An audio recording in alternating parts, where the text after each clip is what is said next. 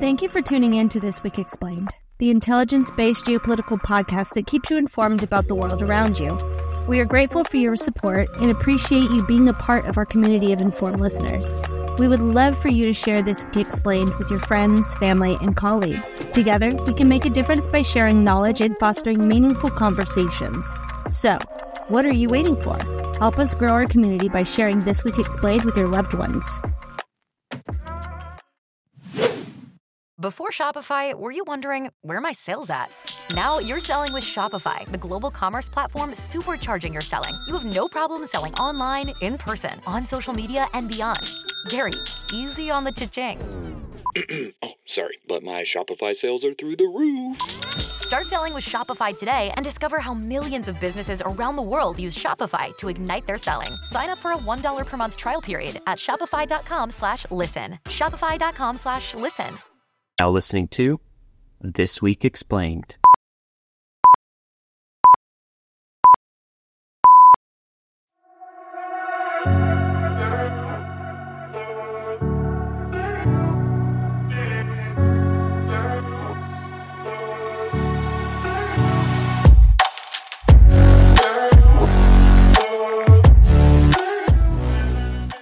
And welcome to This Week Explained, the independent geopolitical podcast that tackles all the major global events.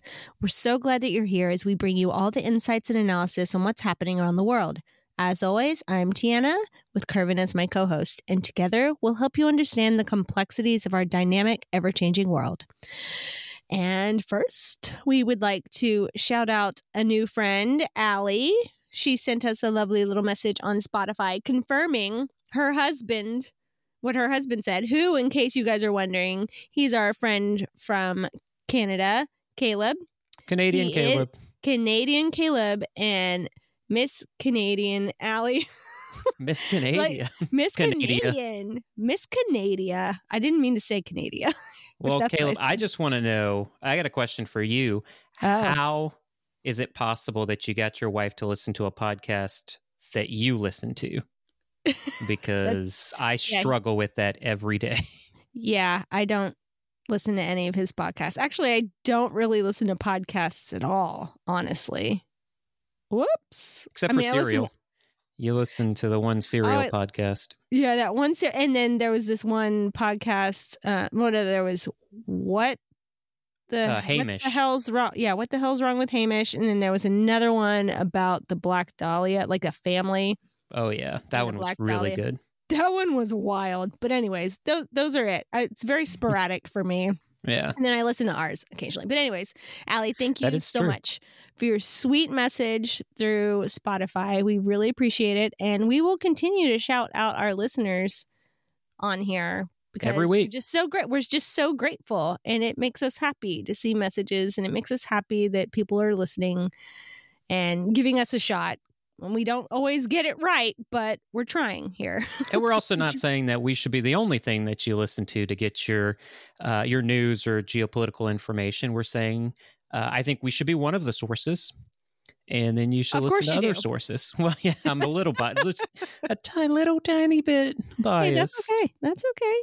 Well, Um, anyways, thank you again, Allie, for giving us a listen, and thank you, Caleb, for influencing her to Yes, do so. I, I, I need we we we need more women listening because we have a lot of men and, and there's girl no problem power. with that. But I want more. I want more, More girls. girl power.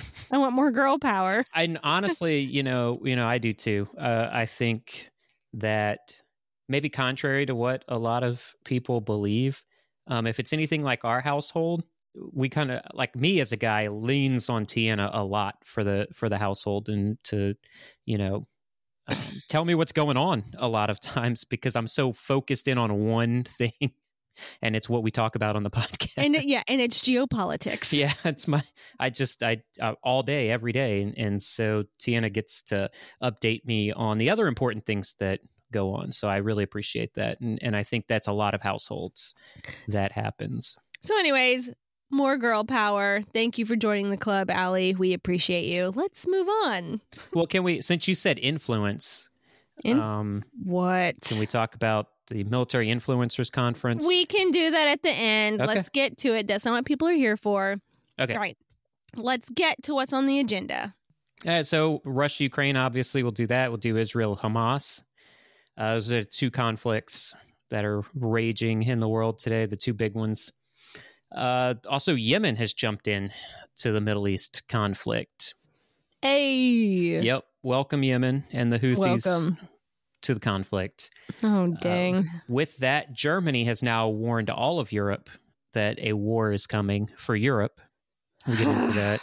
Uh, oh, did you think we were done talking about conflicts? No. There's a looming conflict in Mali. There's some internal strife that's going on in that country. And that's going to transition very well into how Russia is expanding their presence in Africa, even though Prigozhin has died and the Wagner group we thought is in shambles. No, they've actually expanded in Africa. Hmm. Now, from conflict to, hey, maybe can we prevent a conflict? Uh, Pre- U.S. President Joe Biden and Chinese leader Xi Jinping are set to meet, or they have a meeting um, set up in San Francisco Hmm. later this month. We'll see if that ever happens. And at the end, so uh, the FBI and the Department of Homeland Security has warned of a future Hamas-style terror attack. We're going to get into that and um, and some tips on what to do to maybe uh, not. I know last week we talked about protecting yourself during a terrorist attack, um, but but this week we're going to go through the ramifications of what that means if a terrorist attack happens and where we could see those terrorist attacks happen. Is DC one of the places? I don't want to spoil it for anybody. okay. Spoiler alert. Well, let's jump right in with an update on Russia's war in Ukraine. So, besides Russia dealing with the consequences of that special military operation in Ukraine, um, Russian officials this week have had to suppress anti Semitic riots. Uh, so, this is involving their law enforcement, not the military. So, they haven't had to pull any resources from Ukraine. Uh, but this was actually in Dagestan. Uh, it's a republic in Russia's far south. And it's a um, it, it- it's a majority Muslim population in Dagestan. And what they saw was hundreds of Russians swarm the airport because an aircraft was flying in from Tel Aviv, Israel. Uh, the the situation at the time was very tense. You think of hundreds, maybe even thousands of people going to an airport to storm it. That can get pretty crazy. Now, uh, President Putin, Russian President Putin, accused Ukraine of influencing these riots uh, because Ukraine is the blame for everything that Right. happens in Russia. But uh, but it does reflect a concerning trend of radicalization, and that's fueled by their hyper nationalist ideologies within Russia. So now we have these sects that are even more um, nationalist, and and so now they're going out and doing these things. Um, so look, these these ideologies are uh, honestly they're contributing to all of these interethnic tensions, and this is worldwide. We're seeing it all over the place. You know, Yeah. Cornell shut down today. They're not having classes because a student was making anti-Semitic, uh, or they said they were going to attack Jews on Cornell, and so this is disturbing. Uh, I don't think it. I don't like it. I don't think anybody should. Right. Okay. So, how are the military operations progressing in Ukraine? Right. So let's talk about Ukraine first. Uh, Ukraine's still making advances near Bakhmut and in Zaporizhia. Uh, at the same time, Russian forces are actually starting to face challenges. They're using their Storm Z units as their frontal assaults. So that's one of their more specialized units. And they're getting a lot of pushback from Ukraine. Uh, Russia also conducted missile and drone strikes against Ukraine. Uh, and they started to use a new, uh, what they call smart glide bomb. And this, to me, indicates that there's an escalation in the conflict's intensity, even though we're in those months that I thought it would calm down. Well, what can you tell us about these new glide bombs?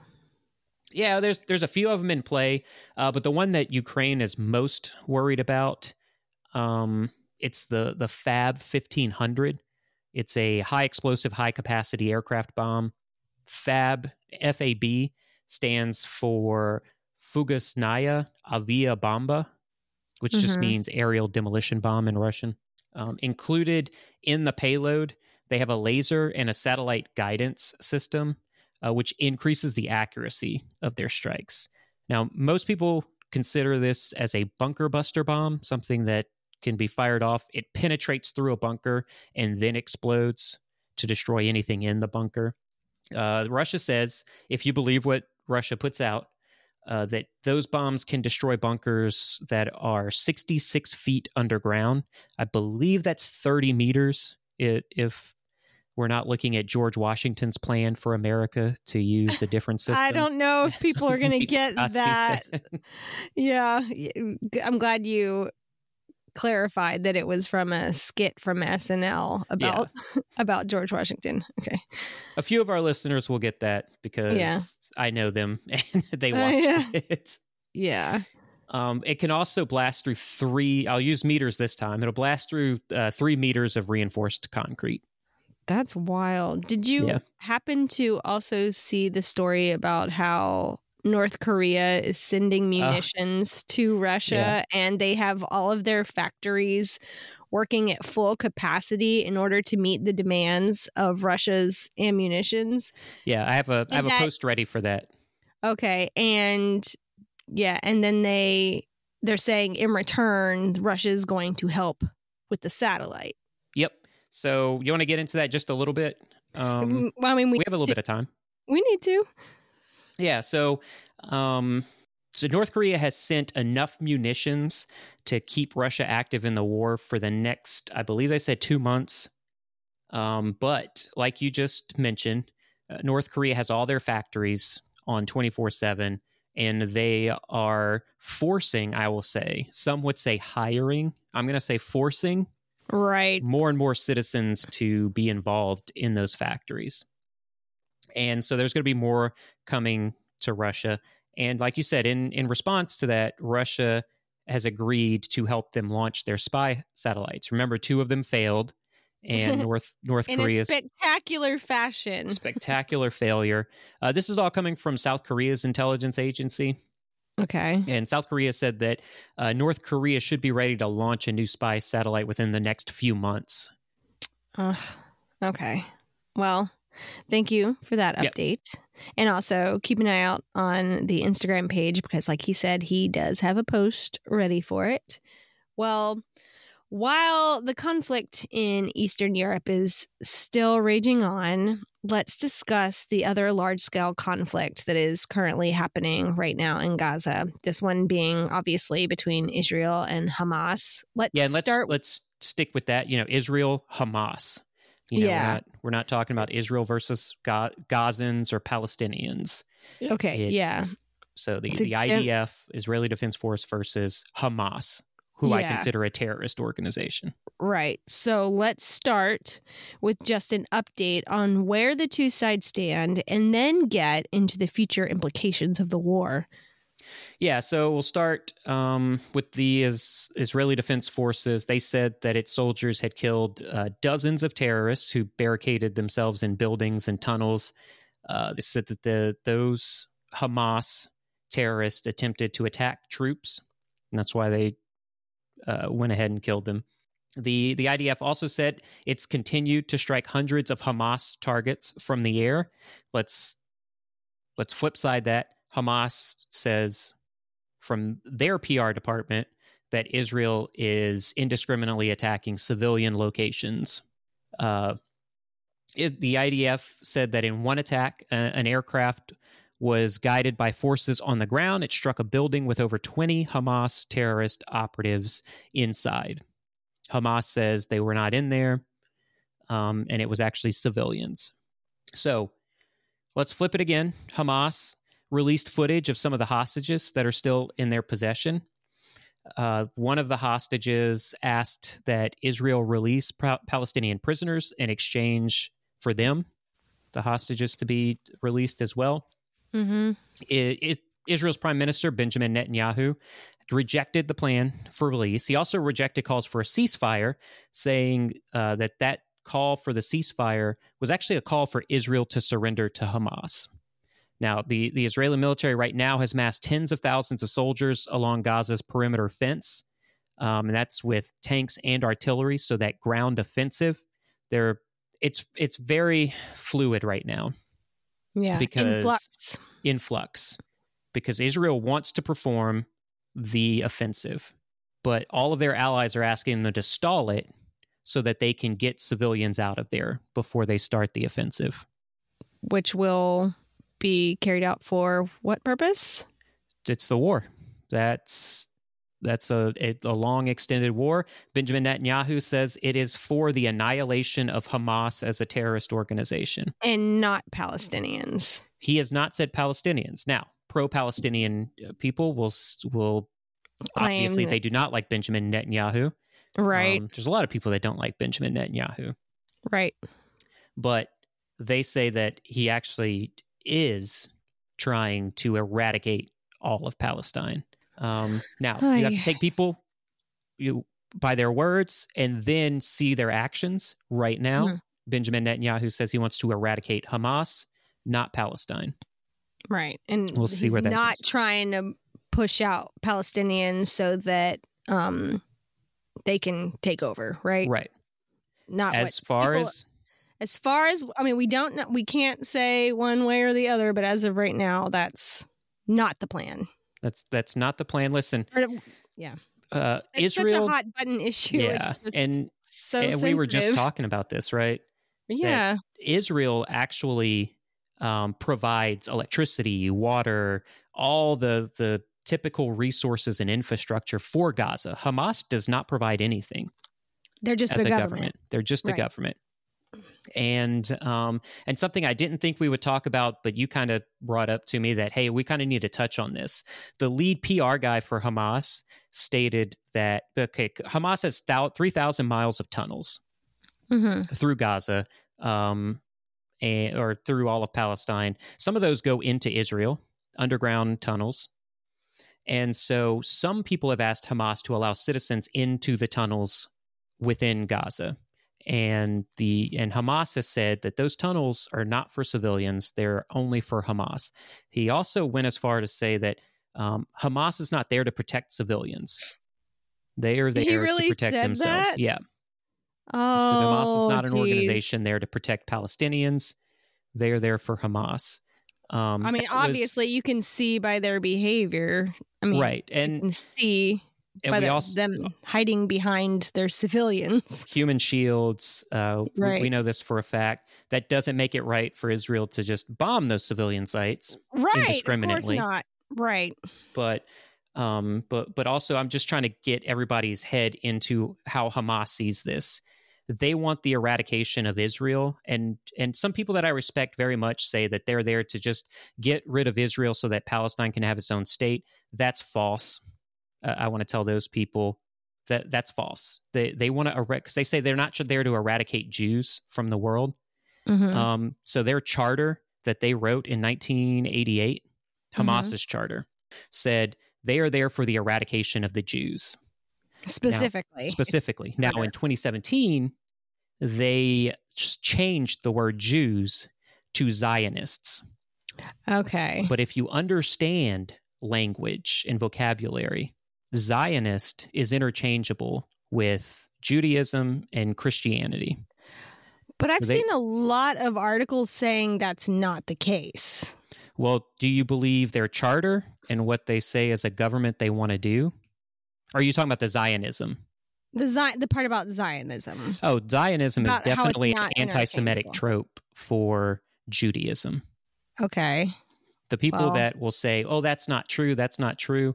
You're playing you're playing word games. Okay.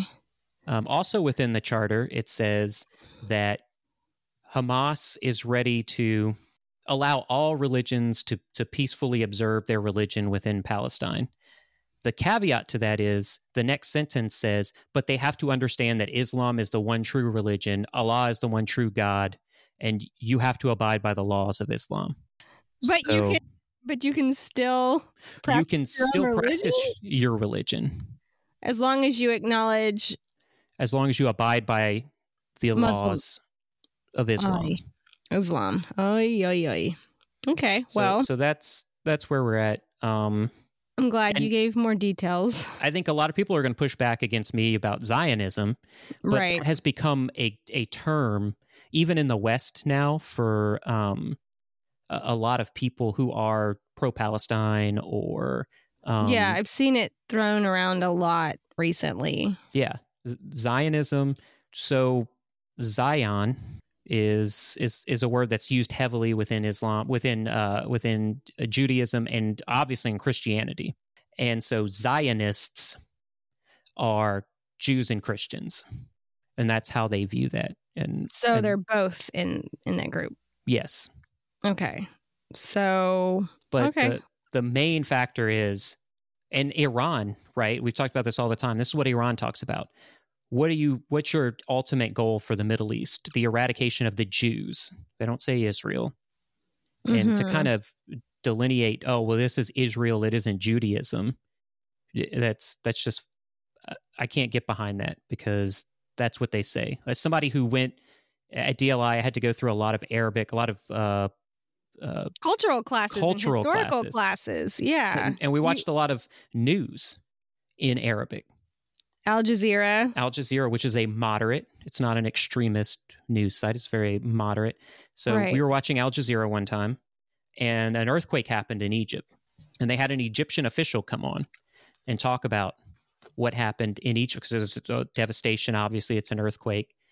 And what he said was that it was actually the Jews that had conspired together to create the earthquake that created the destruction in Egypt. So that is the mindset of some officials. We're talking about government officials within the mm-hmm. Arab world. Whew. Lot- Well, and it's all nuanced, and I can't. We just don't have enough time to get to. yeah, everything. that'd be a whole other episode. Well, obviously, since the ceasefire seems to be a bit of a pipe dream right now, has there been any updates to opening up that corridor into Egypt for Palestinians looking to flee the horrors of this abominable war?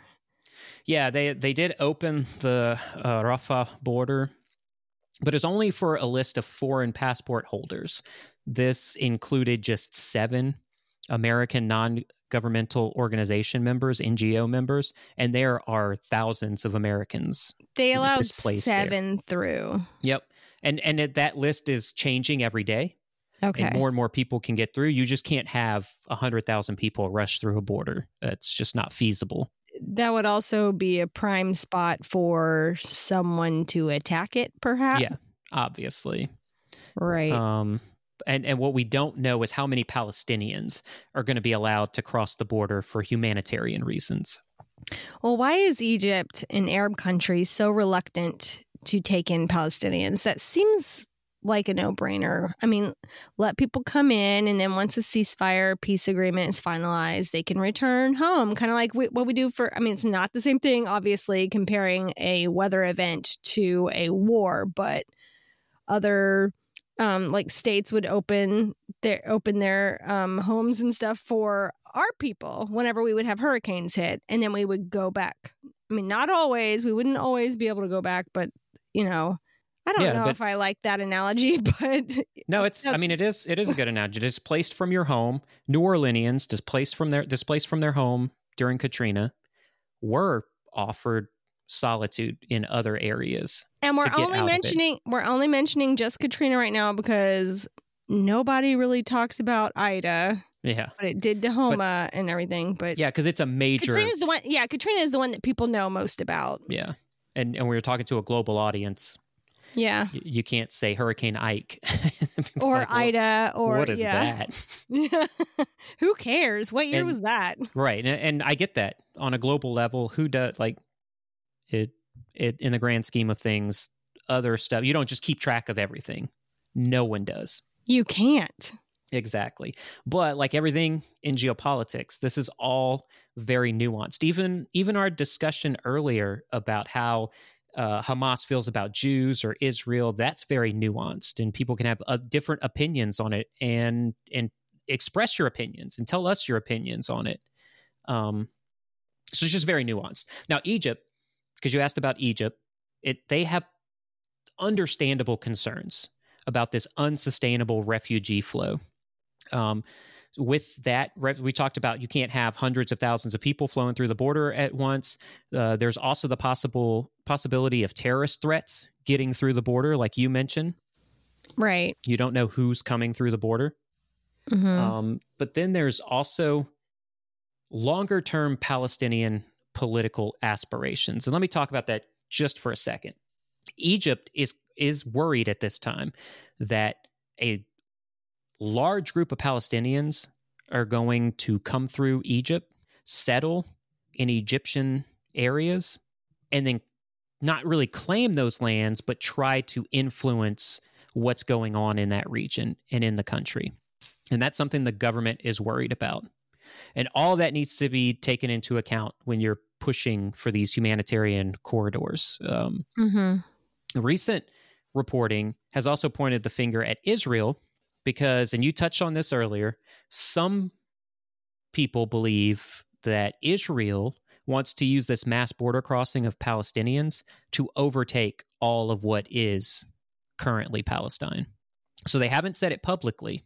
Um, and I do, I think Cole from Alcon Intel Mhm. posted a um it was a draft of the uh, i believe it was israeli intelligence report on some of the things that israel could plan to do and and one of those was that once the palestinians are moved out israelis can then move in to those areas and take over and and so that was Mm. released obviously by hamas saying look what we're telling you is correct when those palestinians leave Mhm. Our people are going to leave and the Israelis are going to take, take over. their homes. Yeah. If that is the case, if that is what Israel is planning to do, I believe the Western allies need to put a stop to that. Absolutely. It, it, I am of the opinion that that should not happen. And you, may- maybe people are surprised to hear me say that because I might sound so pro Israel that I can't see past that. But I'm pro people, honestly. yeah. and these these people have built their houses and their communities there they've lived there for decades um you can't just push them out just decades. Palestinians have been there for I don't uh, really long. I'm not even going to wager. well okay so that the current so in gaza here's Mhm. here's what happened in gaza let's take another historical and then we'll move real quick because Ah, we're getting into- sidebars. I know, but um, so Israel actually controlled that land for for a while, and then in 2006 they gave up the land within Gaza to allow Palestinians to move in there, and so Israel sort of just made their the Israeli state where they are currently, Okay. and then Palestine kind of surrounds the Israeli state. okay. So they allowed so Palestinians were pushed out for a while, and which is not cool. not cool. But also, Israel fought a war and won that war. So And that's unfortunately what happens when you Yes. win. You get to take. I mean, we we're seeing that happen right now in Russia as they're overtaking parts of Ukraine, right, and they are saying they're taking claim and then we get it, and then we take it back, and then they take it back. Ukraine takes it back. They're going back and forth. so that's why I'm saying for deck for like four decades. okay. And and Palestinians, if you talk to Palestinians, they will call themselves refugees because they're being oppressed by Israel. right. and they're this isn't they're not in their true home until Israel is gone and they can be in their true Palestinian home. Right. So that's why I say like four decades. Four Okay, to six okay. decades these people the the they're, these families have created a home where they are in Gaza. And Right. it is not right because the Palestinian people, let me say again, the Palestinian people did not attack Israel. I I get that Hamas is the government of Gaza. It's not the Mhm. government of Palestine.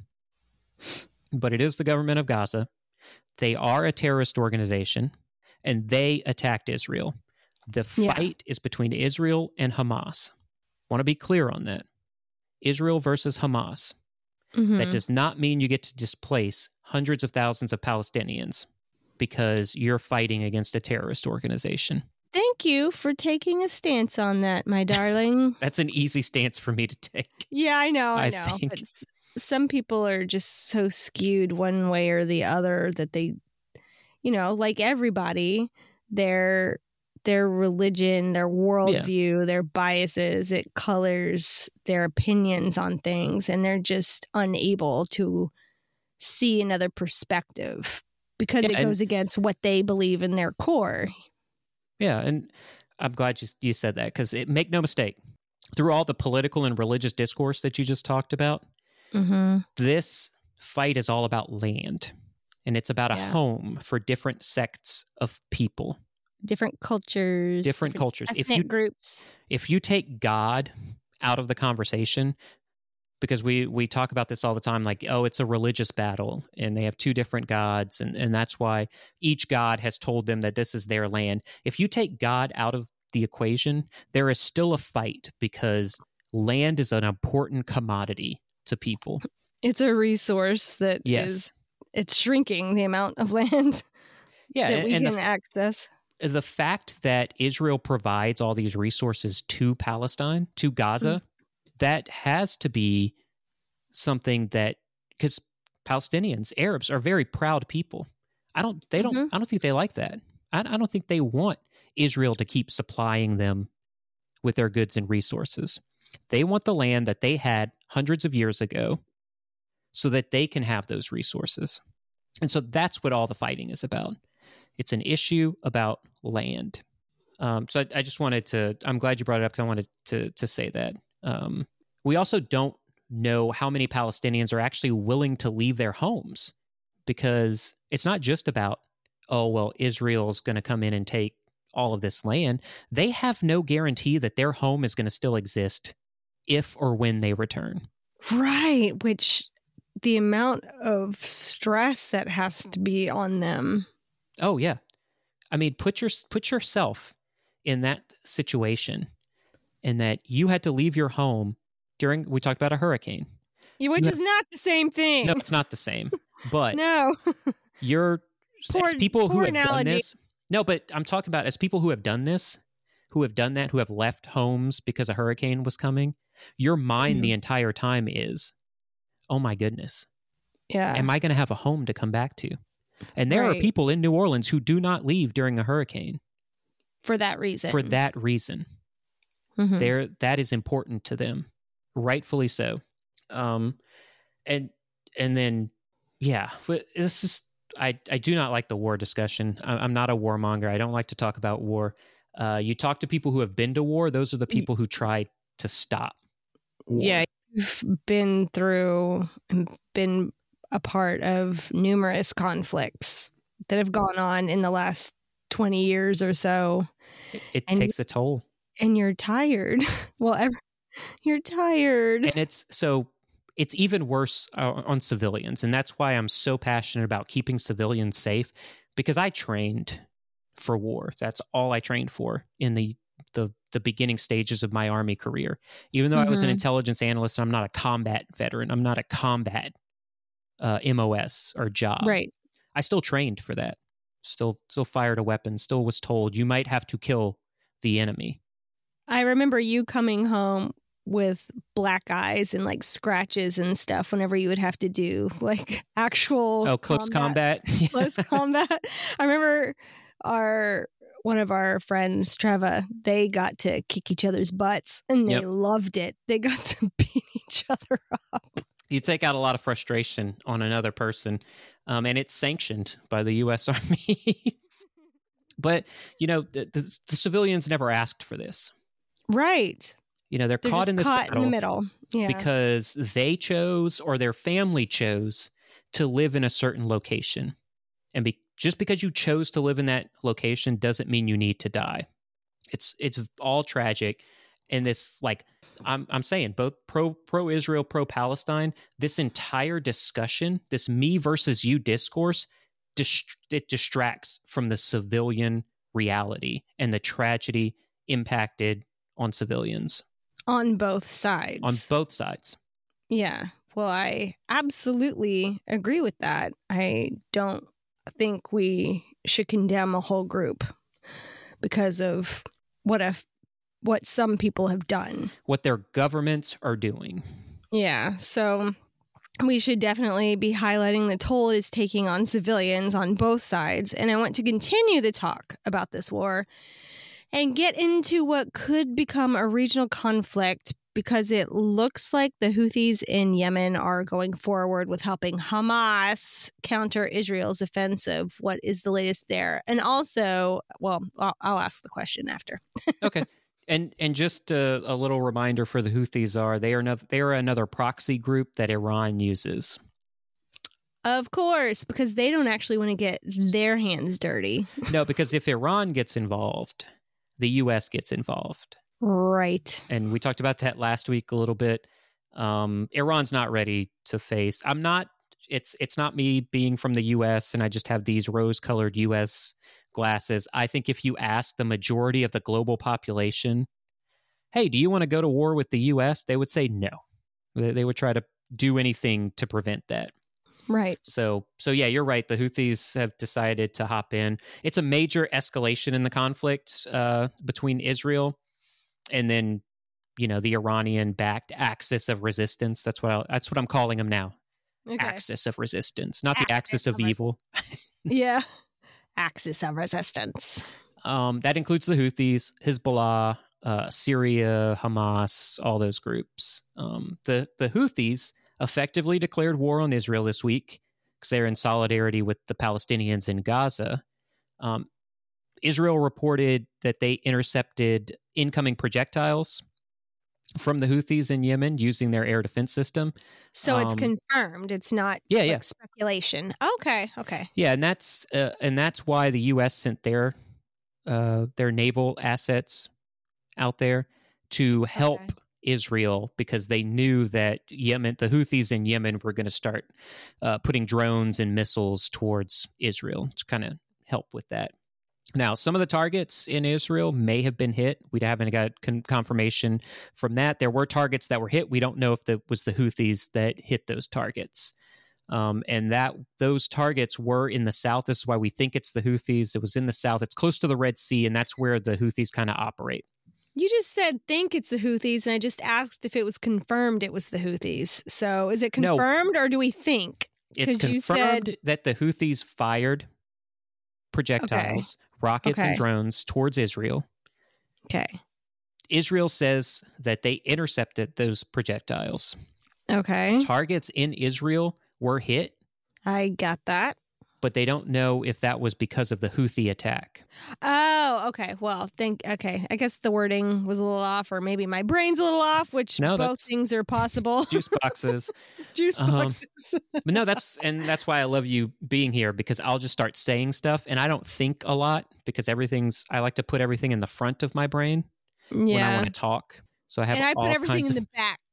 yeah, well, you have yeah you actually i like to talk i say oh i just work in facts and logic and stuff but when i'm talking i talk a lot you'll hear me be very very fast and quick and aggressive and that's mm-hmm. my emotional side and all that information is in the front and, and you so, want to get it all out yeah and i want to get it all out before i forget it right and so yes. sometimes that will lead me to say some things i didn't really mean to say that's how he is in arguments too y'all yeah. And so I love you doing that. And I also ask listeners don't stop listening, please. Please don't stop listening. If you disagree yeah. with something I say and I may have misspoke, reach out and I can either clarify what I said or say, hey, that was wrong. That's really not what I meant to say. Right. And then I well, can tell you what I, I really meant think, to say. I don't think you said anything spicy there at okay. all. So I don't at at all. So what do you think the motivations are behind those Houthi attacks? Yeah, well, I mean, the, the Houthis are showing their loyalty to Iran. Uh, right. They're also showing that they support the Palestinian cause. Yes, the Palestinian cause. The they Palestinian they don't say cause. Hamas. They're, okay. So that okay, that is that's something... kind of a like some people refer it to refer to it as you know you know Hamas and then these groups are referring to it as like the broad general Palestinian cause and it's hard okay. to differentiate between those two things that is whenever because, you okay sorry I, I just no, want to say that's no, no, no, please, no, please explain. Hamas is winning the information operation campaign. They are winning. Yes, okay. there. And I was talking to someone who's who's within the intel community, and still within the intel community and so they're getting a lot of reports on this stuff and what they have told me is that they really believe that Hamas has gotten another military to sort of teach them the inform the the IO sphere and how to control the information operation uh, sphere. And this is one of the key things when you're talk. So when you see a protest, you'll see pro Palestine, right? Pro Palestine. Now, one of the chants of the pro Palestine is from the river to the sea, Palestine will be free. That's an anti Semitic trope. Okay. That means we want to eradicate everyone from the river to the sea. Pull up a map, look at Israel, you'll see what I'm talking about the river and the sea. Yeah. That's that's the thing. So to say nope if you are coming out and saying, "Hey, I'm going to go have a pro Hamas rally," that's very difficult for you to explain, right? Especially Right. in the Western culture. right. But if you say, "I have a I have pro Palestine," that's very easy because yes, I will say, "Listen, I'm pro the people whose houses are being bombed. Like I don't want that to happen. I don't think that Mhm. should happen. But I also Mhm. don't think and and I know for a fact that Hamas is setting up shop in these places so that they can win this information operation campaign. So they'll set up a headquarters within a, a hospital in Gaza. Well, Hamas is underneath it, right? Within the Mhm. tunnels. And civilians are within the hospital. You fire off some rockets towards Israel, Israel's going to retaliate. They're going to hit the hospital, kill civilians. Wrong. Don't do that. Right. But now Hamas has the upper hand. Also true. And so they are they are definitely if you look on social media, Hamas is definitely winning the information operation campaign. I mean, I can attest to that. Um, I've seen a lot of videos that have, well, I mean, you've walked in and caught me crying several Yeah. times in the last week or so. And they were all videos showing Palestinian civilians in the aftermath of a bomb or an attack or a- and it just rips your heart out and it, it it does make you think what what it what is Israel doing? Why are they doing that? Like, They're they're looking for that emotional response that we're all going to have and When they you got see a it from baby, me, in the hands of their mother and A the dead baby, is dead. right? That's going to that's to elicit an emotional reaction from anyone, I would hope. If you Yeah. don't have that, you are a sociopath and if you don't know that you're a sociopath, that's confirmed it and you maybe need to get some help. Yeah, if you can look at a at a baby that has no fight in the game and has died and said, "Well, they they deserved that." I'm telling you, you're a sociopath, and I'm not a psychologist. so go find one. yeah, yeah. Um, it, Oh, it's okay. tragic, and and you hear me laugh a little bit because I have to hold back sometimes the the emotion from it, and that's Yeah, one my- of the ways I do it. Eyes are welling up Yeah. again, like the fifth time this So- week. We'll we'll keep moving on because man, we are already thick Babe, into this well, episode. This, this, well, like you said, this is a very layered, nuanced conflict. It's not as simple as one side against the other. There's so many layers. There are also, like you said, IO campaigns going on. Yeah. Where, um, you know, obviously one side is winning more than the other, and but both sides are doing it. Both, yeah, I know. Both both sides are shooting out all that propaganda, trying to sway people one way or the other, and it it can be confusing and it's overwhelming and it's like soul crushing.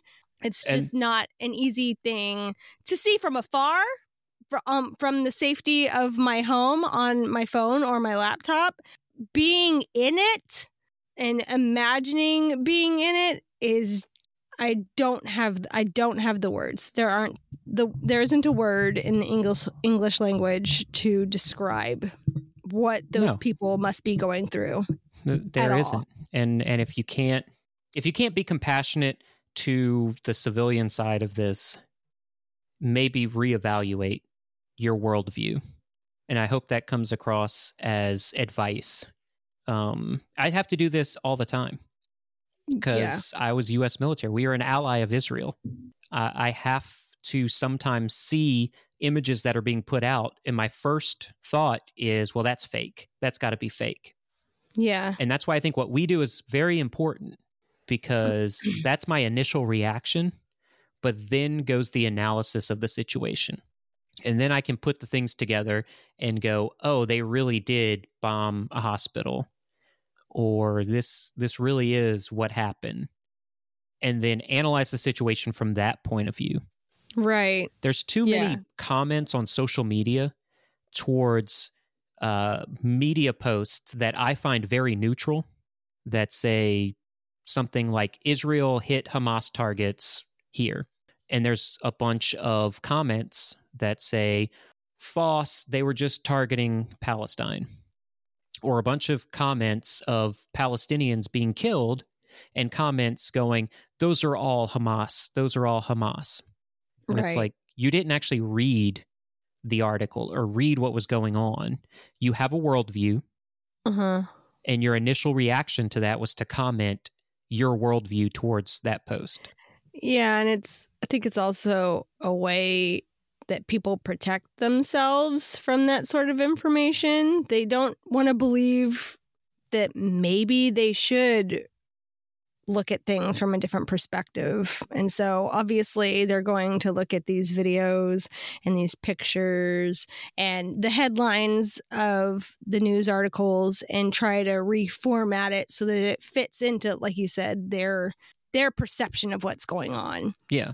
And and what I have found in this particular conflict is there is more misinformation being posted on social media, meaning fake videos, Mm-hmm. fake photos, fake analysis from trusted open source uh, content creators Right?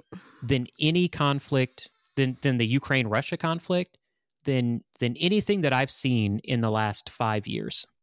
I'm talking Probably let's video honest, games. Probably more than that. Yeah, but uh, it's like footage of video games being promoted as what's going on in Israel and in in Palestine.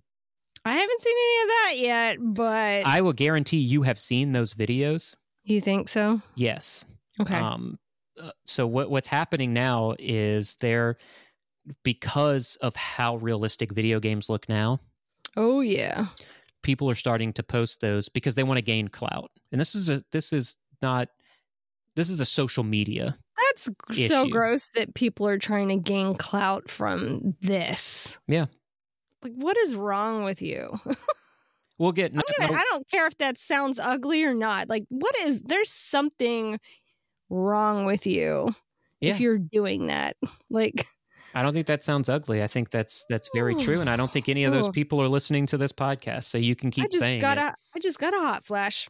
Um, let's get back to what Iran is oh doing with the with okay. the Houthis. So l- let me go back and um, re-ask the question, okay. and you can I don't know pick up where you were going to Yeah.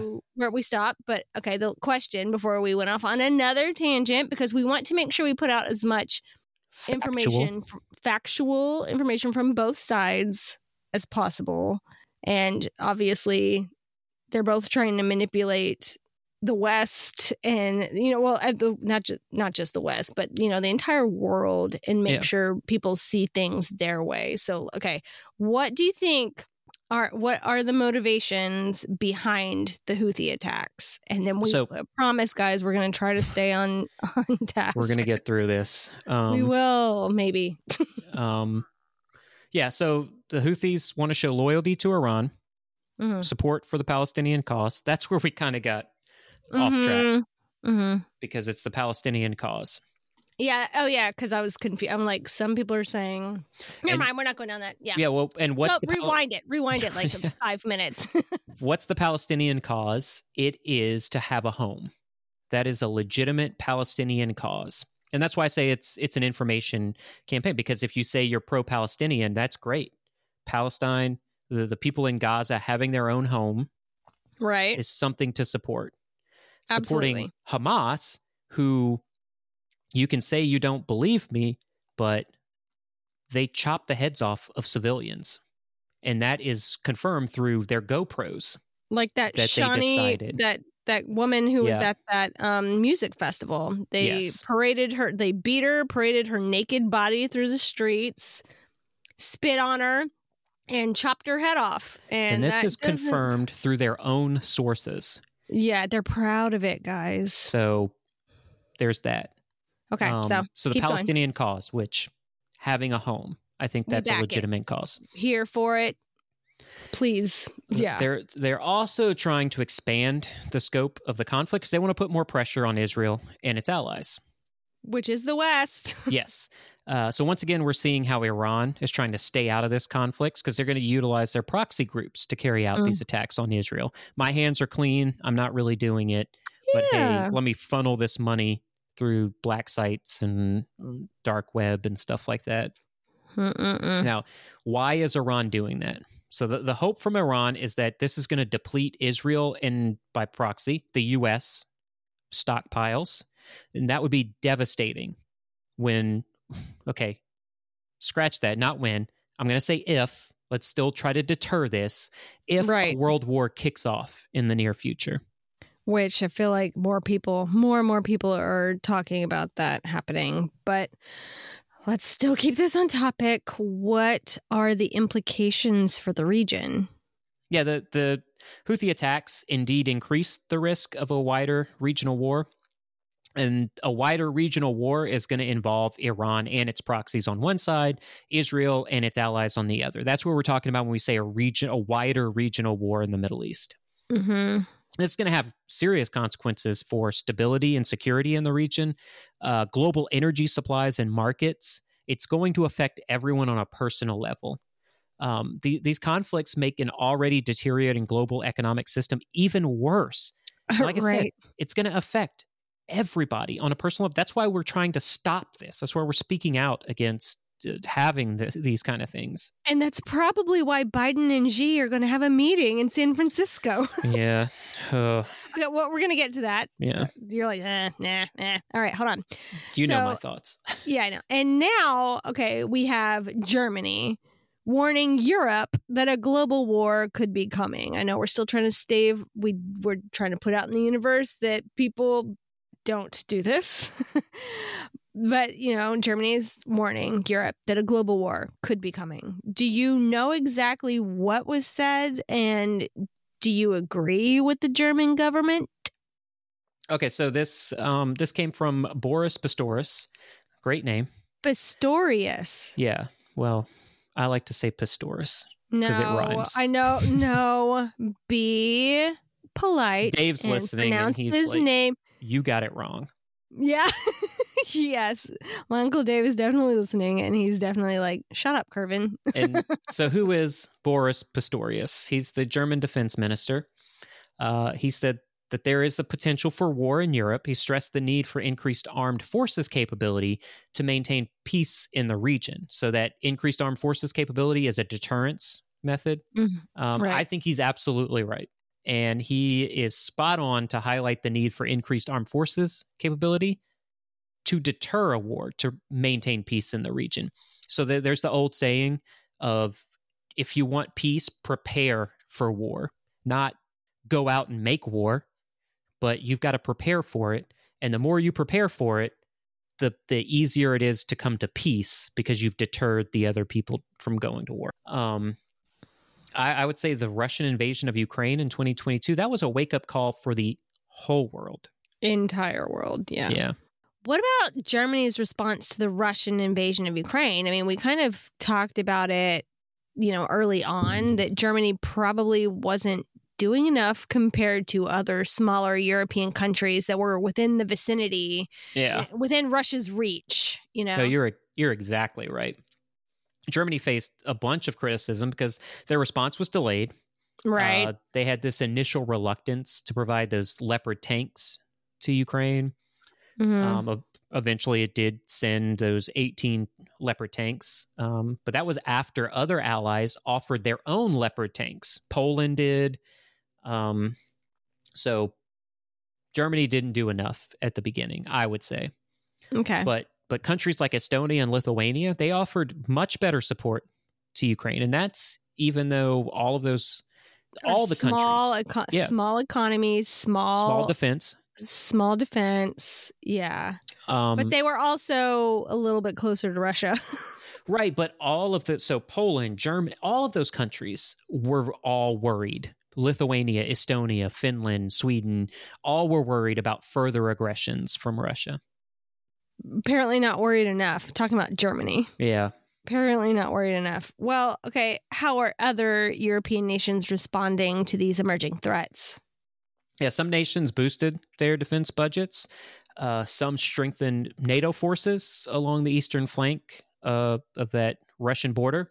We've talked about this a lot. Countries like Finland and Sweden requested NATO membership. Finland Hmm. got it. Sweden's still working on it. I think this conflict in Israel is going to prevent Sweden from joining NATO because Turkey is focused on pro Palestinian things. And Turkey was the holdout, right? Yes. Okay. I believe it's Turkey, and then Hungary kind of held out too, but they're waiting on Turkey to to make the decision. Okay.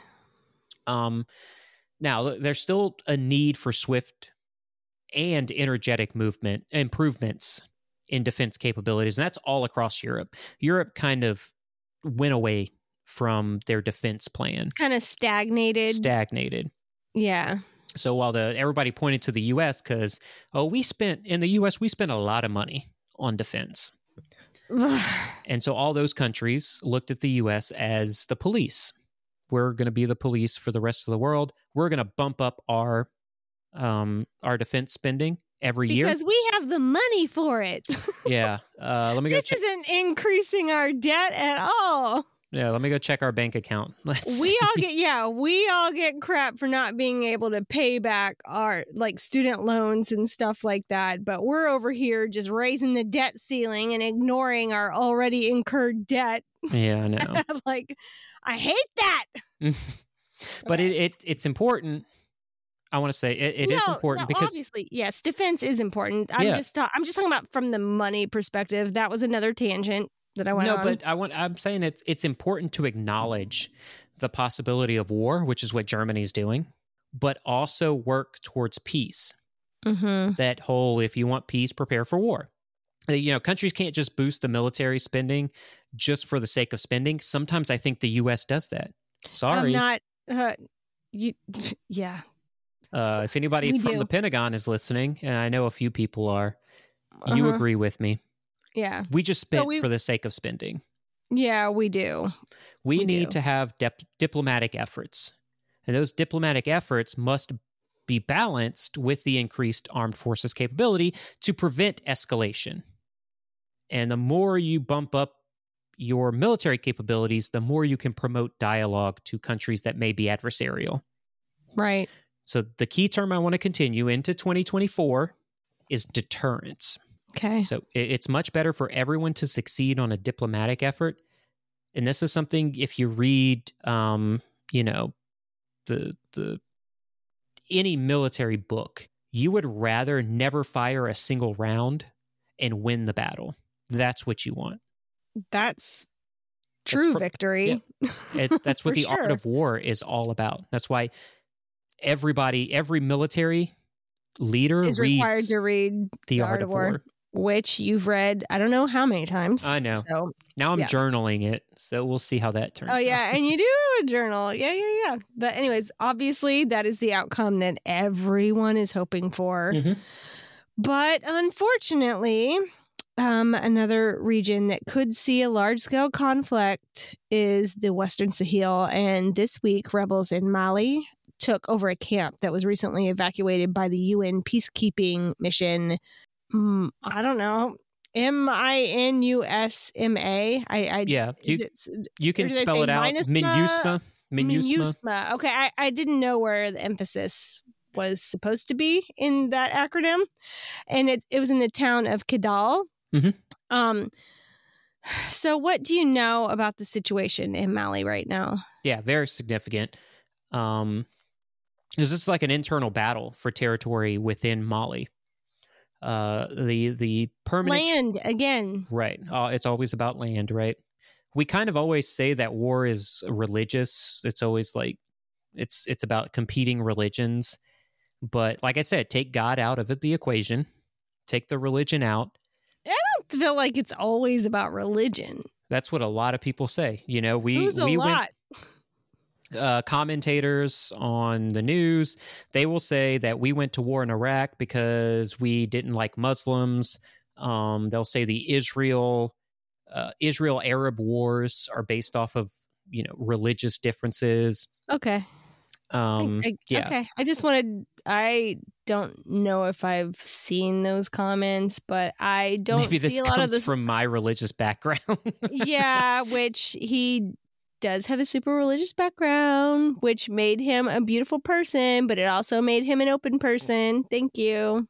yeah. Thank you, Jesus. I'm I'm not. That wasn't a joke. I'm being no. serious. I know you are. I- I'm just saying, just because I came from a very religious background and I've kind of turned You're away from that strictness, it's not that I kind of crap on religions. I think No. I love history, guys. I, I'm a very historical person.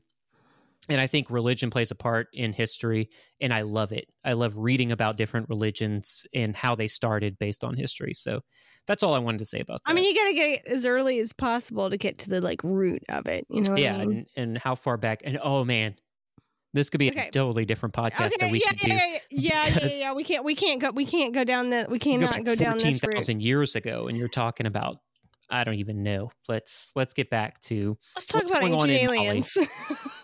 um. So the the the, the permanent strategic framework, uh, which is a Tuareg dominated alliance of armed groups, recently relaunched a rebellion against the state of Mali.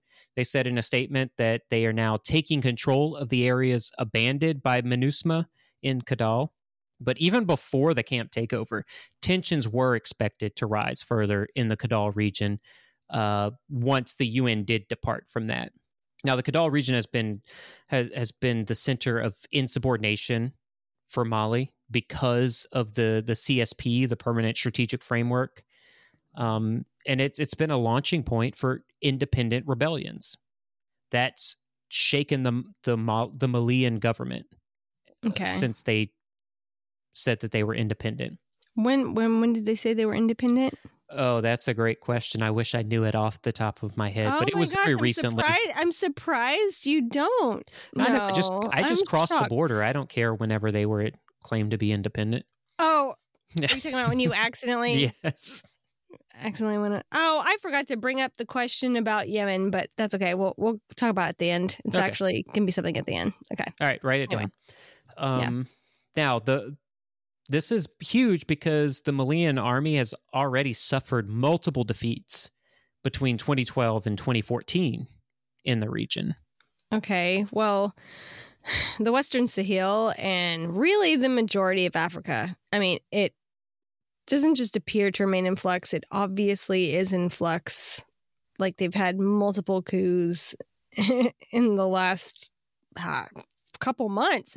Yeah. And one country seems to be expanding their operations on that continent. And obviously, and unfortunately, I am talking about Russia. So, what can you tell us about Russia's expanded operations on that poor continent, still having to deal with people trying to friggin' influence them? They And shame on their everybody. lives. They just want to live their lives, and y'all are like, we're going to take all their resources. That's why Wakanda is hiding.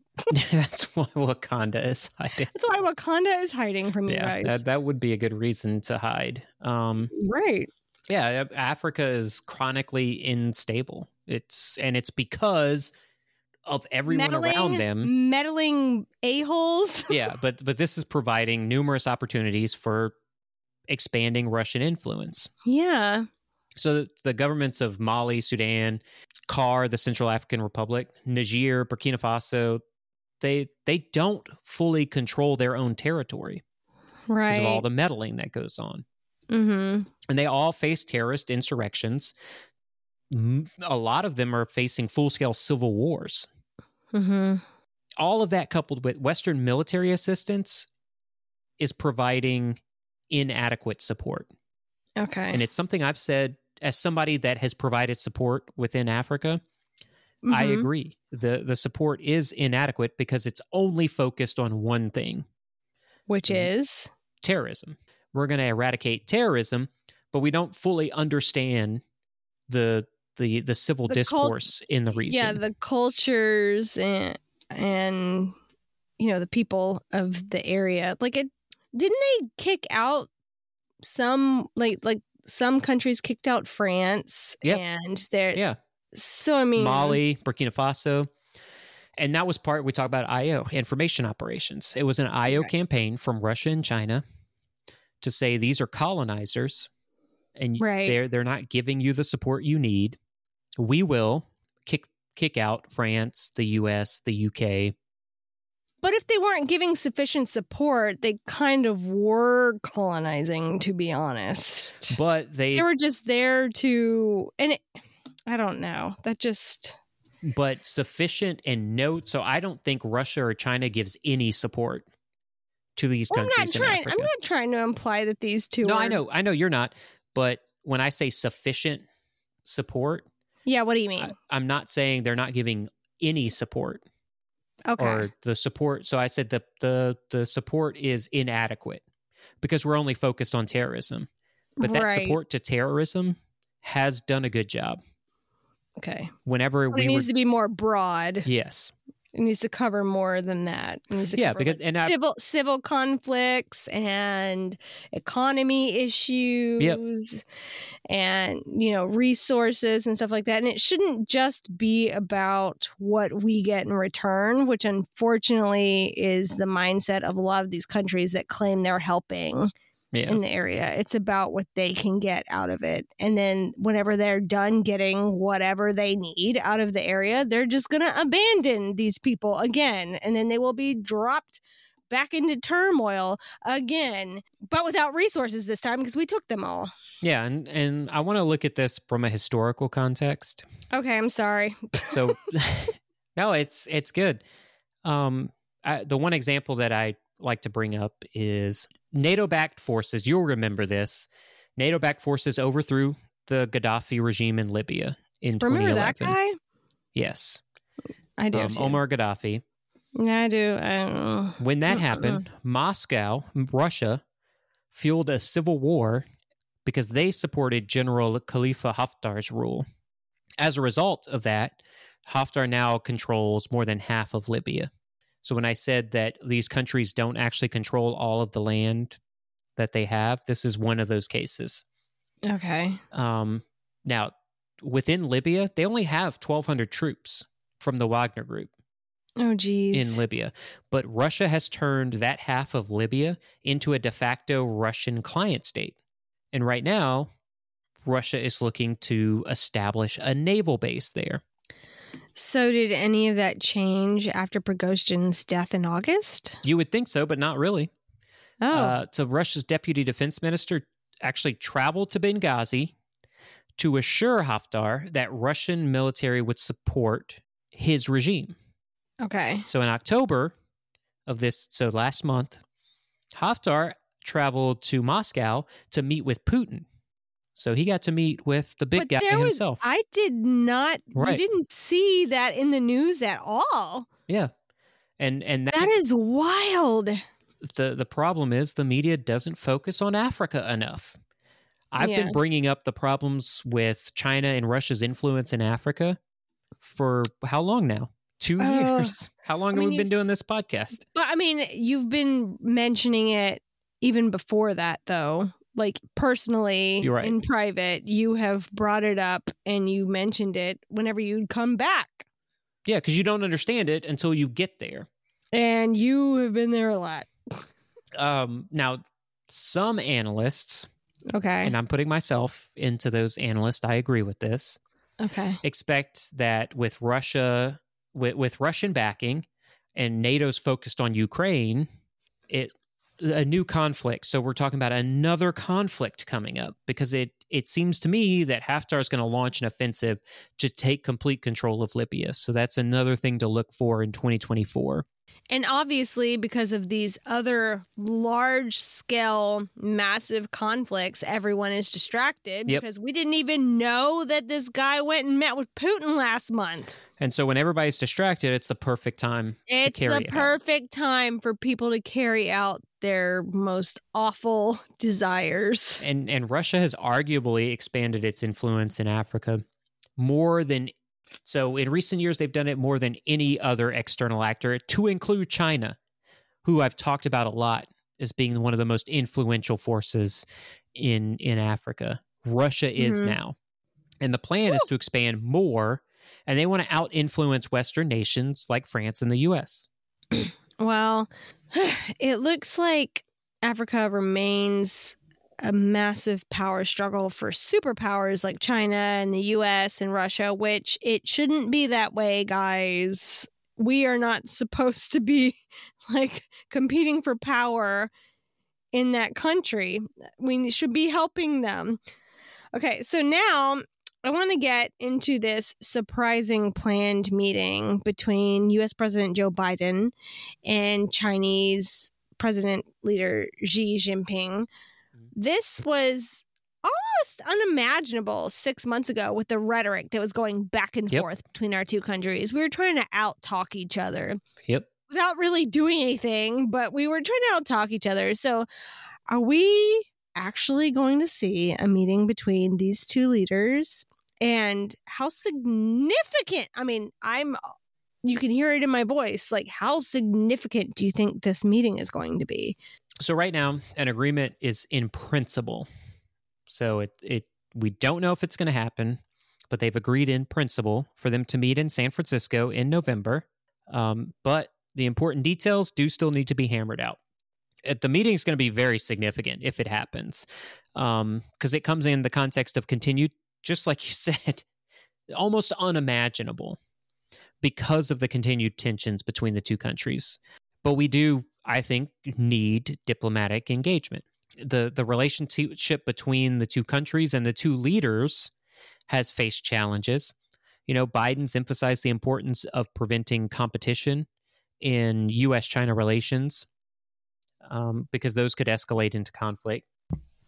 Critics, myself included, have accused Biden of not taking a strong stance on issues like Chinese exports of fentanyl that is huge in this country. It is directly Right. coming from China. Also, the transparency regarding the origins of COVID 19. This is not some right wing conspiracy theory. We don't know where COVID 19 came from. Right. Talk to Jon Stewart. he knows. Yeah. He's like, hey, Okay. We're, yeah. have the Wuhan lab. It comes from Wuhan. I don't know. Could Yeah. be that. John yeah, the- Stewart did say that. The the last year of relations have soured more and more. So much so because Biden characterized. I, I'm going to harp a lot on on Joe Biden because that's where we're at. We're in the U.S. and and I think And the- we're allowed to do that here. we're allowed to do that. and the president of the U.S. should understand that words matter. Mhm. Recently, you know, this year, he characterized the presidency of Xi as a dictatorship. Obviously, Xi's going to be mad about that. Let's go to China.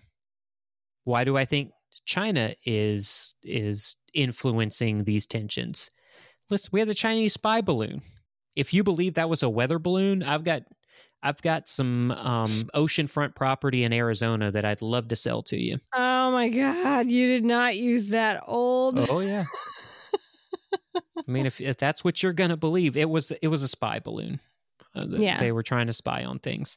There was this year. If we, I'm gonna look back in December On this year, I don't of even the geopolitical to. events. Like, I'm scared to do that. It's crazy. it's been a crazy year. So, what do you think the two will discuss? Obviously, besides, I mean, uh, the conflicts, right? Yeah. So Two the war, major conflicts. wars in in Russia, Ukraine. I think one- Xi knows that a third world war is not in his best best interests either. Yeah. Like, I hope could- so.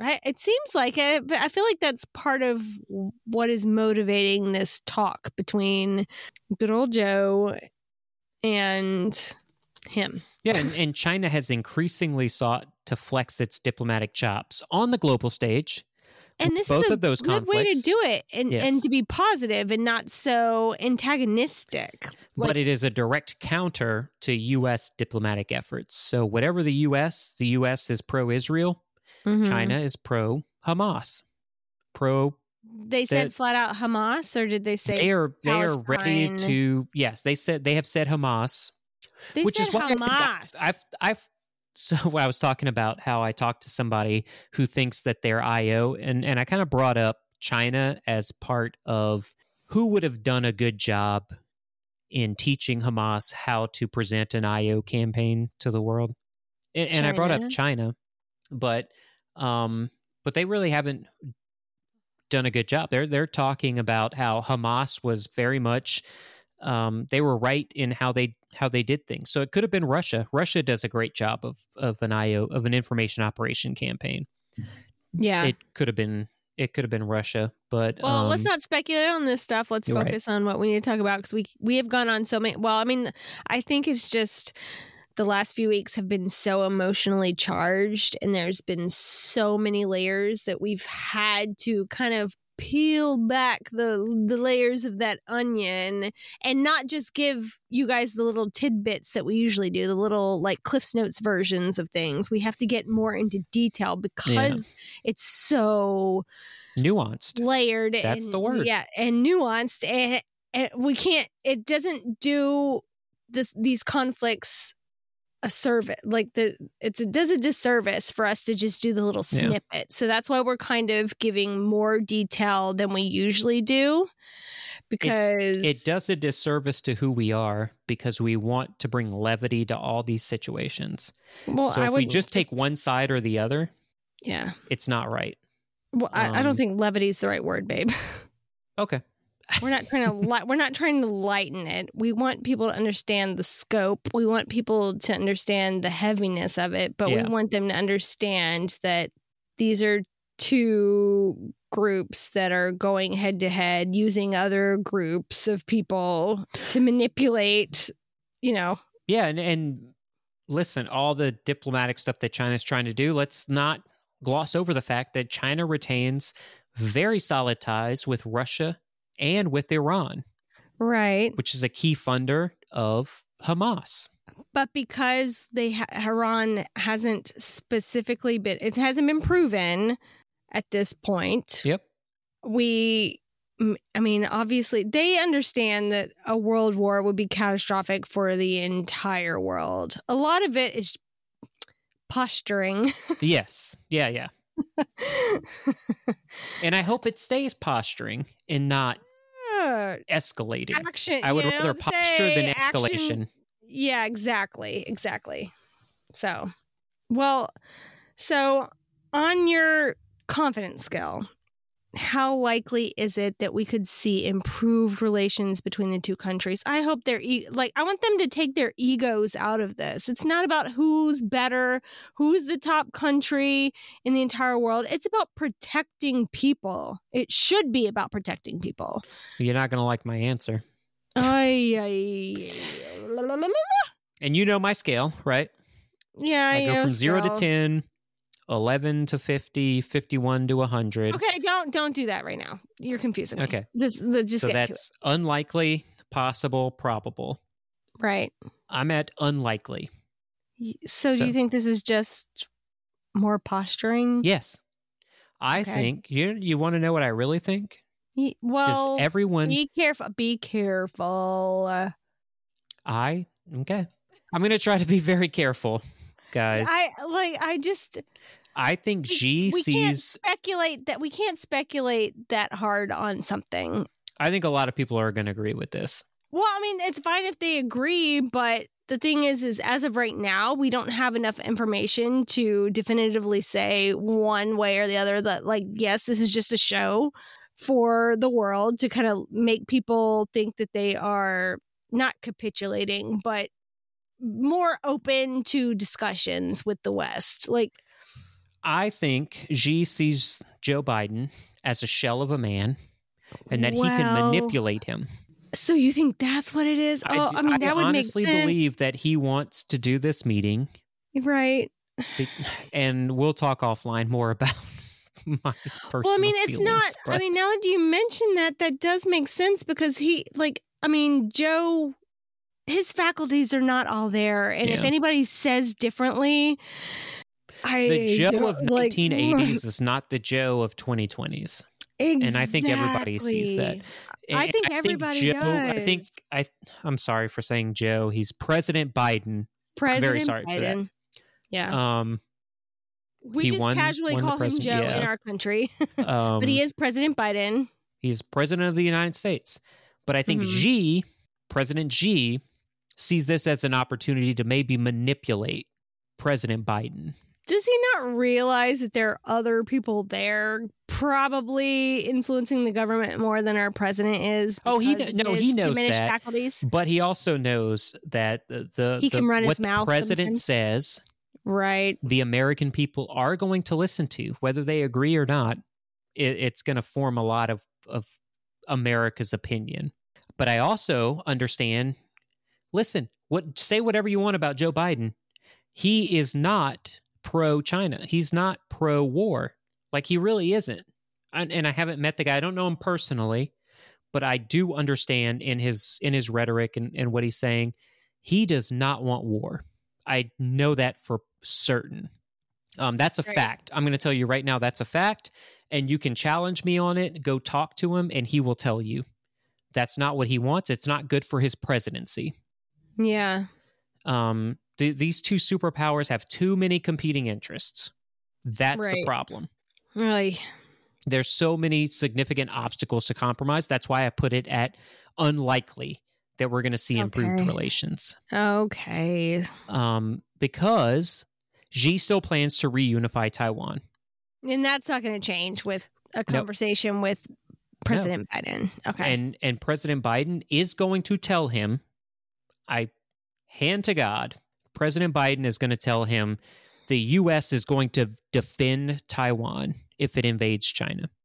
right. We're still going to abide by the one China policy, but if you invade Taiwan, we are going to defend that. And that's what the US military is preparing for. Mm-hmm. And Joe Biden is going to say it. I don't care what you think about President Biden. He is going to say that. And so I'll leave it at that. Okay. Well, okay. Let me compose myself. I'm going to have a little drink here because that's too much for me. Yeah, well, I mean, it's too much for anyone with a soul.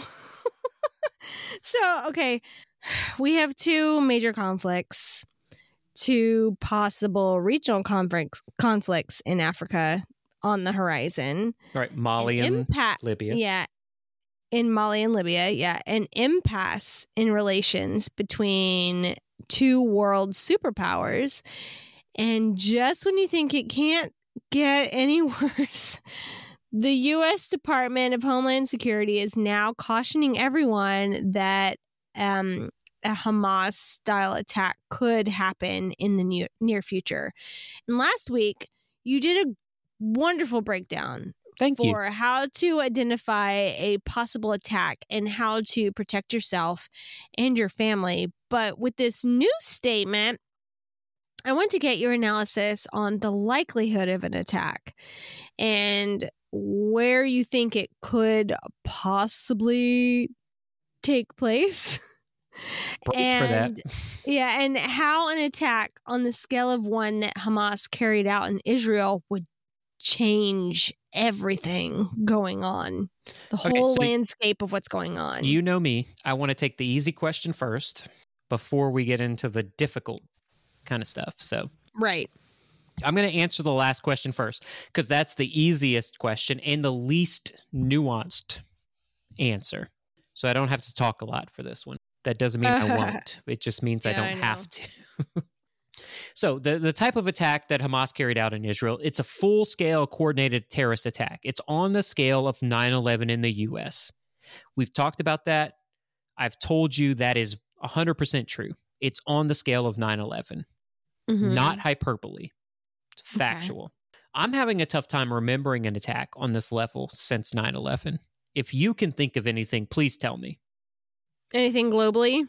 Globally, since 2001, if we have seen anything globally since, since 2001, I would like to know because everything that I have seen has been these like lone wolf or individual attacks on on various sites or pieces of infrastructure. So, how would another attack like that affect the global landscape? Just all right, we're we know where we know We're how about to- old we're We're age, we're about to age ourselves. we can kind of remember the world pre 9/11. Don't say kind of, honey. We were like um both you and I Well, were almost 18. We were 17 that, years old. but I never flew. happened. I had I did had not flown You in an airplane flew at that before point? 9 No, my first flight was to South Carolina to to to go to basic training. Okay. That was my first ever flight. Okay. I flew my entire life. And I can tell you before 9 11, my little sister and I would fly up to Oklahoma every single summer to go to Inlanchka, which is our native dances. But my parents would always make sure that we had a um, layover in the Dallas airport because my dad's parents lived there. And my grandma would always make a point, and they would make sure the layover was like a few hours. And so my grandma would drive to the airport in Dallas to meet up with my little sister and I on our way to Oklahoma for the dances. And she would go up to the gate that we were at. No ticket no, and people would be smoking in the airport in their in their little areas but she would meet up with us. We would go have lunch. We would hang out for a couple hours. We'd have a grand old time. She'd bring us presents because she was our grandma and then she would leave and that was just the end of it she was able to just walk right into the airport walk right up to the gate hang out with her grandbabies for a few hours and then go back home and that is not the case So so take that, take what That- Tiana that- said because I didn't yeah. have that experience. yeah that was that was what we did every summer i mean we would also go see her after in Lanchka, so don't think that was the only visits that No, i got with no. my grandma because that was not i went to see her frequently. Can you kind of talk about what Inlanchka is? Because it's not No. dances. It's not. We always No, think powwow. And well it's oh we don't we don't like that word I know. I'm saying that from a guy that's a white American guy. No, I mean this is completely irrelevant to what we're discussing right now, and I apologize for another tan- tangent. But it's No, I think it's um, important. cerem- it, it has nothing to do with this, but and I'm so sorry. it's the ceremo- ceremonial dances of my people. They used to take place in the fall. And it used to be exclusively men until I don't know if it was the 70s or the 80s where they decided to let us women start dancing Because they needed somebody to cook their food. No, we always cook the food, baby. Oh, we okay. always cook the Oh, food. but you couldn't Women- participate in we're dances. Yeah, at, at that point, it wasn't. I don't know. I don't know if it was like all dances, but I know in Lanchka was very important. I don't know what. I'm. I'm not gonna pretend like I understand. Do you know what Inlanchka means? I did. I would have if you didn't ask me that question. Yeah, I know. I Like, I gotcha. could have answered. I could have answered that probably 30 seconds ago because I I knew the actual meaning of it. And I'm I I can't I can't right now. So and we'll I get back on track. So, yeah, yeah, because I, I I don't want to say things and be incorrect. No, I get that. I get that. I under look. Look at me. I understand that completely. you're you're the one who put me on the spot, buddy. So we're gonna have a discussion about this I know. afterwards. Um, I appreciate that. but listen to what Tiana just said about you know travel Airport access, air- access. airport access, so you kind of can, can you kind of get your answer. The world's not the same. And you used to be able to like what if you didn't have a ticket? Like if you talked to the ticket agent and you needed to go on the plane for something, you could be Oh, like, yeah. I don't have a ticket, but I they could walk onto the plane and I don't know, talk to another passenger or get something off the plane. That's happened. I've had family members walk on the planes too. Yeah. So Yeah. So take all that in that that, but- changed after 2001. We're so old, babe. because of the type of attack. So how would another attack affect the global landscape? Hear what Tiana said, and you have your answer. It's not the same. How the world changes, though, depends on the attack. Because the TSA, in the US. We've I'm sure a bunch of people have gone through the TSA. That was established in November of 2001 and it was a direct result of 9/11. We've also fought multiple wars and conflicts as a direct result of 9/11. Our lives, you and me, I, I'm, I'm saying this, you and me, Tiana, Mm-hmm. our lives were changed due to 9/11. Yeah, absolutely. So that's why it's easy to understand the world's not going to be you, it's going to be very different in this world if another attack happens on the scale of that. Yeah. So, do you agree that we will likely see another attack at that scale within the next year or let's say the next 2 years maybe? Yeah, that's that question is the toughest question to answer. Cuz they have to get more creative now because obviously in 2001 social media did not Yeah. exist really at all. I mean, if you can if you consider ICQ or AOL ICQ. AOL, ICQ or AOL social media or chat Our rooms. other listeners are going to love this conversation. Oh my god, I'm so mad at myself right now. like that's about as far as social media was. And if you don't know what that was, good for you, you little baby. like But this is also like a chicken or the egg dilemma because there's so many factors at play. So it's difficult to say. Right now, it's difficult to say whether the West did a great job right now of identifying and neutralizing the threat, or if terrorists just didn't plan to attack the West again. yeah, we don't know if it's just been inconvenient. Yeah. 22 years. But I, I also want to say because listen, the, the intelligence community gets a lot of flack, but the intelligence community has played a crucial role in preventing attacks. I agree, and I'm also biased. Right. Since 9/11, there were th- I'm going to tell you this. This is not a secret. It's not classified. Yeah. But I just want to tell everybody what has gone on since 9/11. There were 30 planned terrorist attacks that were foiled by the United States alone. Wow. those are lone wolf attacks. Those are not like on the scale of of 9/11 9/11. or Hamas. and that's yeah. I view the intelligence community like an offensive line in American football. Of course you do. Right, because I'm a very much an American football fan. An offensive line works tirelessly behind the scenes to keep the quarterback safe. You don't really see it, but it goes unnoticed. You only look at the quarterback, what they're doing, throw it to the receiver, give it to the running back. It's only when something goes wrong that you start to criticize. Oh, that person let up a sack, or that person allowed this person. Okay, you need to calm down. We have an international audience here, and they're not going to know what you're talking about. Or like, yeah, uh, and sorry because You I don't. can't You don't. It's okay. You don't have to come up with another analogy. Just I, I just want everyone to recognize that the intelligence community's made str- they've made significant strides in thwarting terrorist attacks, Mhm. and I think I'm very grateful for that, Me too. and and for the hard work and dedication that that went out to that. I'm just mad about that one time TSA screwed up my suitcase. well, let's not even get into TSA. I think I think we've talked about it. Yes. Anyways, okay, but you did you kind of circumvented my question.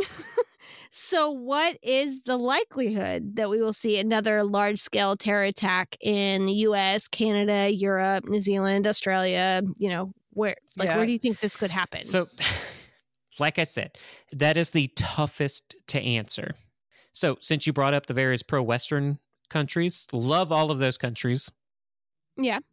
We Um, love all countries. Let's be honest. Yeah, don't love just them. say we don't just love Western countries. You little. I will say mhm. I mean, and we do that. We have some sort of concept about a country and then we travel to that country and it completely changes. And I- it's like, like- oh, I love that country. Well, like we've said a million times before, we love Russia. Yeah. I did not want to go to Russia when we went to Russia in was adamant. 2016. But that was his conditioning. And so, that was but, your. oh my goodness. I loved, I loved the culture. I loved everything. It was we're wonderful. off topic again, but yeah, we're man, sorry. I loved it. So it's like I said, it's just it's just the toughest question to answer. But Okay. since you brought up all those pro Western countries. Yeah. Let's start with if there were an attack to take place. Okay. I'm the answer is twofold. The attack's most likely going to target a large metropolitan area like New York, yes, DC, I knew it. Toronto, London. I mean, you kind of get the the gist. The large. I mean, why? I mean, it makes sense they would attack the seat of the government of the country that they Yeah. most want to destroy. That makes but sense. also all the large countries. So, well, yeah, yeah, yeah. Obviously, all the large countries like Toronto and London. So, I'm sorry, large cities. Sorry. cities, yeah. Woo! Sorry. Yeah. Uh, So, why do you believe it will target a major metropolitan area? Like, give us the actual reason behind that. Well, I well, mean, obvi- his- obviously, like most people are like, that's common sense. Why wouldn't you attack a large city if you're trying to, im- you know, make the most damage? Yeah. Where would you go? And, and historically is what I'm talking about. Okay. historically that's typically the target um, for coordinated attacks because you get more bang for your buck. That's such a gross. I know it's lack. I'm sorry, lack of a better cliche Oh my gosh, that's so gross. because it is bang for the buck. So, Stop. and and what I'm about to say is hypothetical. Okay. I want to make clear it's hypothetical because there's no plans that I have seen Burn attack. for an attack right now. But I, I kind of like when I do this, I put my mind within a terrorist organization. What would I do to cause the most amount of terror? You're are you going to hit Times Square during New Year's Eve, Maybe. or are you going to hit Mamou, a place most people listening have, I'm going to say, never heard of? I grew up, I was in Louisiana for a really long time. And I even, like, my first venture into Louisiana was to this town in Lafayette, which is close to Mamou. And I still Yeah. never heard of that town until I started dating you. Right. Which never heard of it. for our audience, that's where I was born and raised. Mamou, Louisiana. And it's 1200 one- thir- no, 1,300 people live there. It's a, it's a I mean, I wouldn't want to live there, but it's a wonderful little town with so much culture. yeah. Oh, yeah, yeah, Okay. yeah. I just, I I'm didn't want to No, talk I'm not crap crapping on it. Mamou. Okay, Um, I'm just saying, if you're a terrorist organization, you're not gonna hit Mamou. yeah, you choose New York, right? right. Especially during New Year's Eve in Times if I Square. was un, if I was unhinged Yeah, and wanted because- to, Over yeah. a million people travel to Times Square for New Year's Eve. And even though there's increased security, a million people puts a strain on police and local government officials. And that makes Right. it easy for individual terrorists to hide in plain sight. That's what you want to do hide in plain sight. I can tell Mm-hmm. you, I lived, was born and raised. I can tell you from experience. If you look a little bit different and you go to Mamou, they're not Mhm. going to hate you. I'm not saying that. They're going to notice that you are right. different. Whenever I showed up when we started dating, and everywhere we went, everybody knew you. Yeah. Everybody knew who you were, and they're like, "Who's that?" Everywhere they were welcoming. They weren't nasty or anything, but they were like, "I've never seen this person before. Why are you here?" And you got noticed. Uh, and it wasn't my best moment, but okay.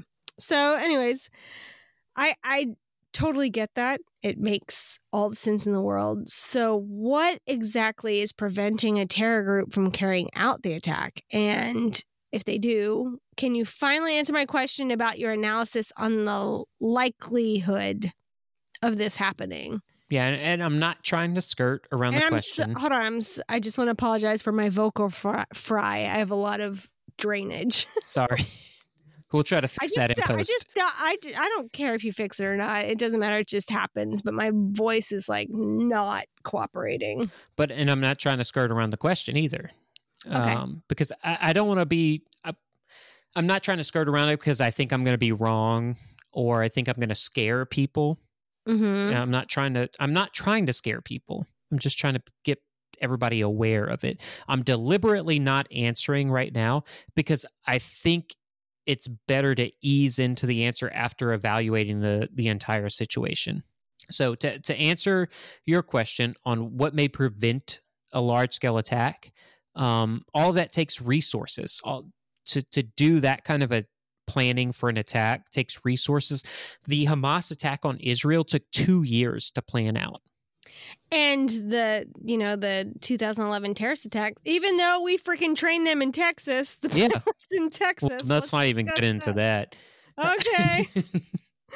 okay, but that took several years too for them Yeah. to plan that out. that it took a ton of It's- years. Not a ton, yeah. sorry. Yeah, I'm just saying things now. That's hyperbole. yeah, Um, but it takes it takes resources. It takes willing participants. It takes time. It takes Yep. conditioning. It takes ex- s- training, extensive planning. indoctrination. And if you are missing any one of those key aspects, it's going to be tough to carry out the attack. That's the Right. problem. But will we see a large scale terror attack on the West, the global West? Mm-hmm. A lot of factors go into that. Right now, I'm at possible. Okay. So that's under 50%. And that's because the world's so much on high alert now that it's going to be very difficult to coordinate another attack and then successfully carry out that attack when Yeah. so many eyes are on the problem. So, when we're all hyper vigilant. yes. So so unless more information comes out about an Im- imminent threat and I understand the US government warned about a potential attack, but that's a direct result of what happened in Israel. It, it's Right. not based in new reporting. Like So a possible like it's not like they think there's a possible attack that could occur they're just trying to plan for the Right. possibility It's react it's react it's a reaction. right So that's where I stand. Uh, yes, be heightened heightenedly aware of it, but in the next 2 years I could be wrong about this. I don't see a large scale terrorist attack happening in places like the US, Canada, um, New Zealand, Australia, a, a lot of the places that our listeners are listening from.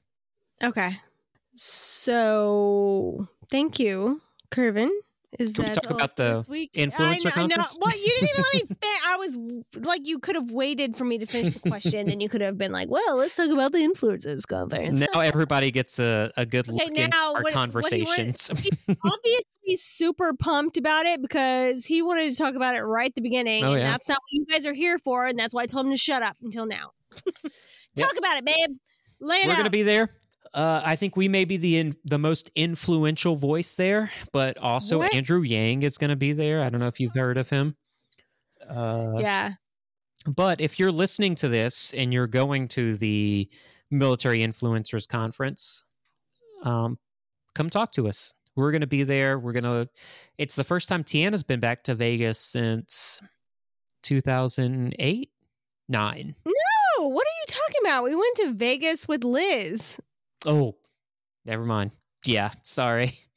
Yeah. Why did I You forget about that? Silly goose. I don't know. We went to like it was not 2008. the la- 2020. Yeah, 2020. Was it 2020? Yeah. Everything was it shut was like- down. was it 2020 or 2020? No, it had No, to be 2020. 2020. Summer You of had to travel- 2020. you had you had to travel for work because that's when you were doing like travel security. yep. Yep. So that's why we went. for travel So, security. They're like, you guys went to Vegas in 2020. What is wrong with you? We had to go for work at that point in time. and it was a blast. It But was. This They this should be a lot of fun. And if you are still thinking, uh, I don't know if I want to go, listen, Andrew Yang's going to be there. Right. I- I'm very excited Yang about gang. that. If you are a veteran gang. that listens to this, it's a very important conference. Um, there's a lot of support. If you are a military spouse, it's a very important. There's a lot of military spouse information that's going to be put out. So I Also, would recommend it. um, Curvin is also running a panel at this. That's Yep. we're not just going to go. Like he's running a panel, and we have new stickers. So we'll give you guys some stickers Yeah. if you want some stickers. They're Love it. We have been holding off on like making any merch for ourselves because it feels weird. It does. I don't, I don't know. If you guys If- would love to wear a shirt that has the podcast on it, I don't email know me. why I'm not making it until I get enough conversations with people that they would actually wear it. Uh, that that It's so weird, right? does not sit right with. That's weird. Listen, Yeah, it took we're- us a year to put our faces onto Yeah, the it did. It took us a year to put our faces, and then we have not updated our pictures since then because we don't want to put our faces. Not Correct. because we're ashamed of it. We just are private people for the most part. And it just, I don't know, it just feels weird. People associating us with, I don't know, anything. Correct. It, I don't know. I don't know. It, uh, I'm starting to get like the ick right now. Yeah. Is that what that's what the kids say, right? The, The ick. ick. The Yeah. ick. We I can close it out. We can close it out now. I just wanted to tell everybody if you are like, if you wanted to go to Vegas and you're like, I don't know, there's nothing going on there. The Military Influencers Conference, if you are a veteran, and there's even Canadians, it's Canadian military that's coming out there. So. Oh, is this a specific shout out to Allie and Caleb? It, yeah, I mean that too, but there are different countries' militaries that are coming out, so it's a global that's- military that's influencers real- conference. That's actually really interesting. I Yeah. didn't know that aspect of it. I thought it was specifically American. So that's and you know me, cool. I I am a proponent of face to face communication. Uh, and I'm like, let my husband do the face to face communication. so you, I'm just you kidding. I'll talk to you. I I can be nice sometimes. and these conferences are very important because things get put out that you may not hear through the podcast or newsletters and stuff. We will Right. have conversations with people and have and agree to kind of things that we're doing in the future. You can be a part of that. So I, Yeah. I just think it's very important. So, anyways, if you're going, just slip a little message to us and we can meet up because we're going to be there the entire time. I don't think I've ever been in, no, I've been in Vegas that long, but I was 12, so Oof. that doesn't count. I had a lot of fun in Vegas at 12 years old, but that's another story. Not that, not that I obviously I didn't gamble or anything, but it was it was a lot of fun for my 12 year old self. My sisters and I had a lot of fun.